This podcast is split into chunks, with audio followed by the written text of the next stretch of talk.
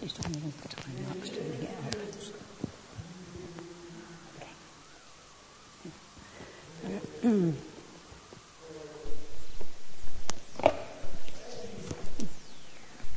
Should we pray?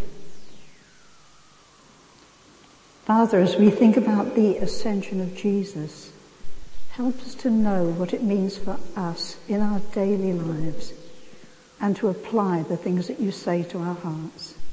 We ask it in Jesus' name. Amen. Well, the reason we're looking at the ascension, even though we usually celebrate it in May, is because the children were going to be learning about it today, but I don't think any children have gone out, have they? But never mind, we're still looking at the Ascension. Every year on Ascension Day, the church in Ibiza goes up to the highest point on the island to see the sunrise and to sing hymns of praise to God. And we have been privileged to take part in this for the past three years. But a couple of days beforehand this year, David had asked people here to pray for rain because the island desperately needed it. and ever since he sent the email, it hadn't stopped raining. Your prayers are so powerful. And so on Ascension Day, it was coming down in torrents. And uh, we were driving with others to the bottom of this, this mountain, and we thought, what are we going to do? And then we got a, a message on the mobile from the chaplain of the island saying it's too dangerous to go up the mountain in this, this torrential rain. All meet at my house and we'll have a service there. So we did that. We went across to his house and wonderfully, as we got there, the rain stopped. And he has a flat roof. So we all went up onto the roof and we sang our hymns of praise to the risen Lord as we watched the sun come up. And then later on, the rain came down again. So this is how God answers your prayers, you see, giving us a little bit in between where it was beautiful and we could see the sunrise. And just to show you something of what the sun was like, this is when it was first coming up. And then it went through a time as it went sort of through clouds and then in all its glory. And it was very much a visual aid of Jesus. They saw him starting to rise, the clouds hid him from their sight, and then the glory as he ascended to his Father in heaven. That was just like Jesus. Now, I never used to think much about the ascension. We never used to celebrate it until I realized that it's his coronation, the coronation of Jesus his enthronement when he took his place at his father's side and began to reign. Now, of course, most of us will know that he actually reigned with the Father before the world began. But this is different because he now reigns as God and man. It's a lamb on the throne, the lamb who was slain for us as Graham Kendrick says in one of his hymns, he has lifted humanity to the heights of his throne. That's what makes the difference. And because he's ascended, we now know that the Father has accepted the sacrifice on the cross. And that now our salvation is secured. And we've come to the final stage of God's wonderful plan.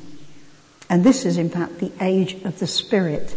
Now next week, Libby is going to be speak on, speaking on the Spirit. So I'm saying very little about that, except that everything that I share that's possible for us is only through the Spirit. You bear that in mind. So let's look at some of the benefits to us of Jesus' ascension.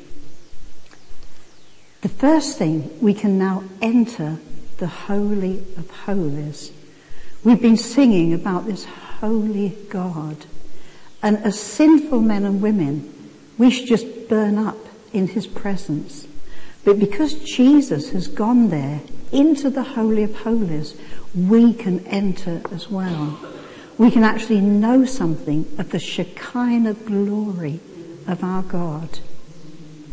And we don't come in fear and trembling.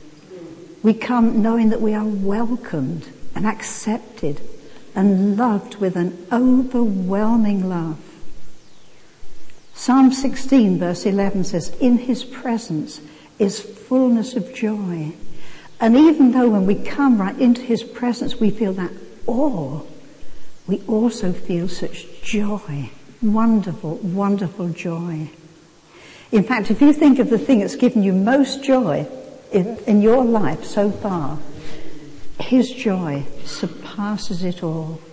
In fact, it's so great that we couldn't stay there all the time. We just get glimpses of it now because our hearts would burst with the joy if we stayed in it all the time. So we get these little glimpses of His glory, little tastes of being in His presence. And those things wean us from earth. They make us realize that's where we belong.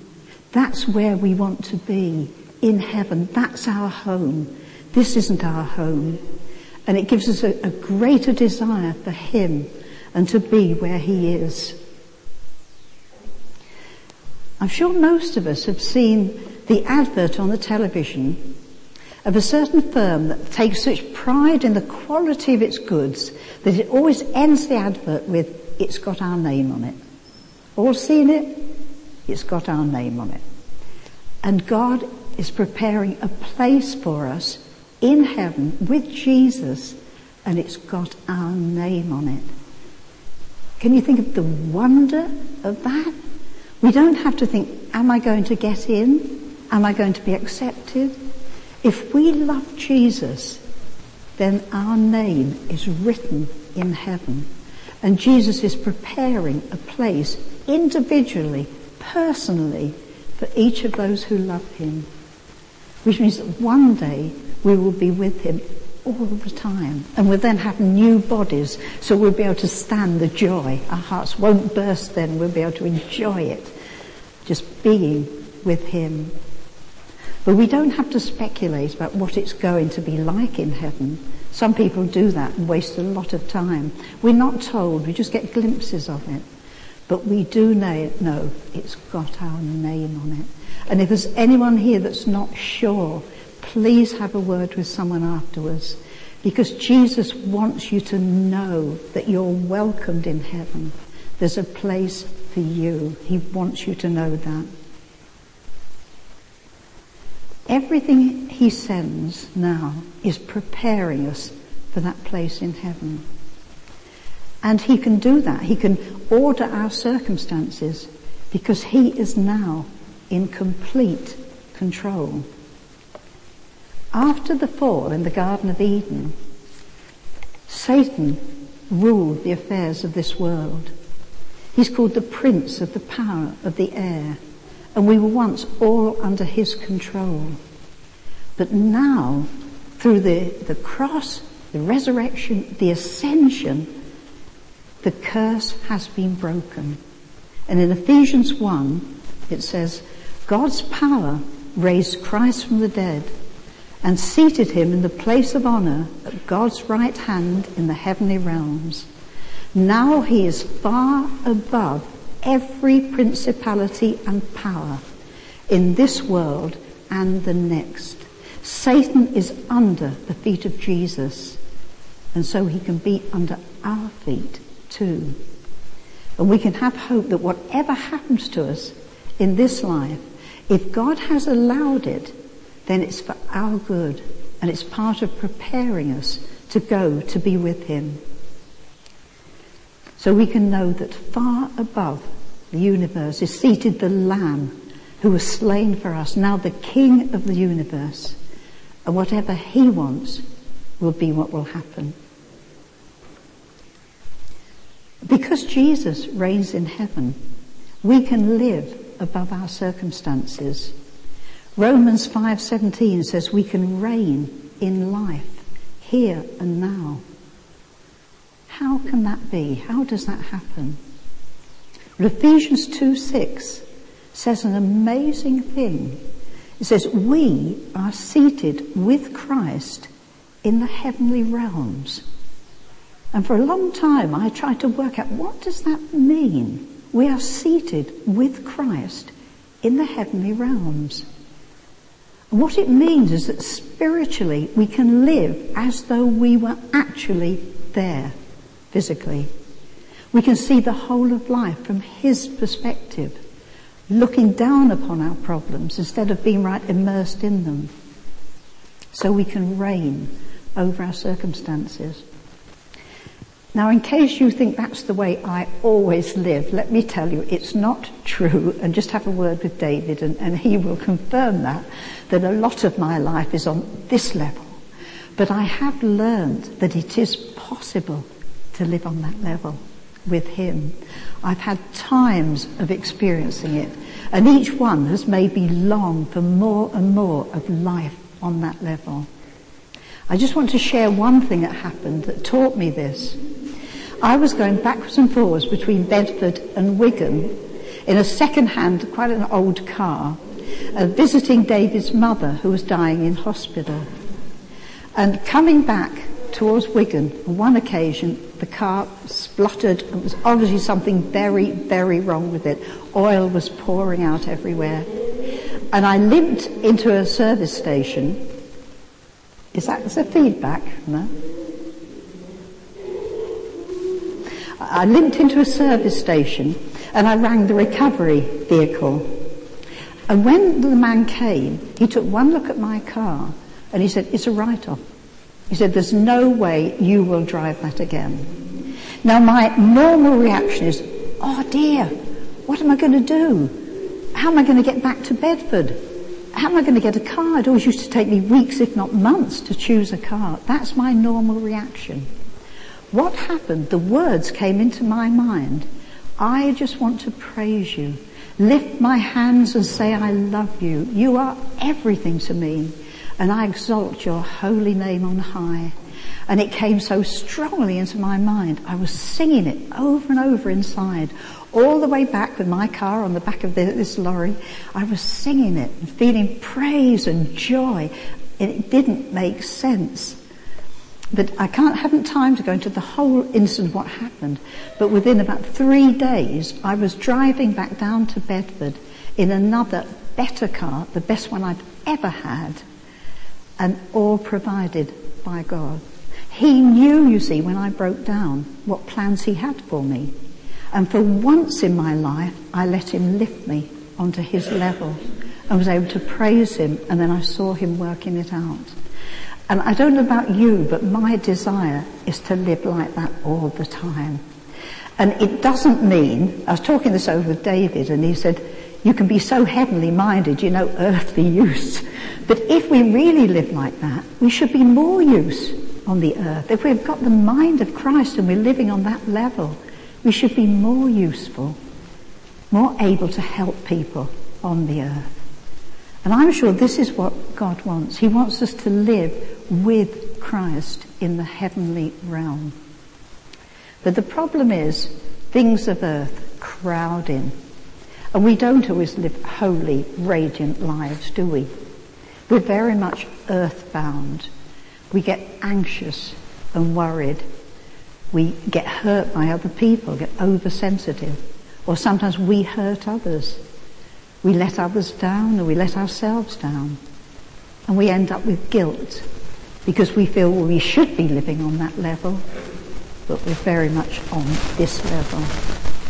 And then the devil attacks us. Haven't you found that when you're down, that's when he comes along and kicks. And he says, you a child of the holy God? You a Christian? Behaving like that?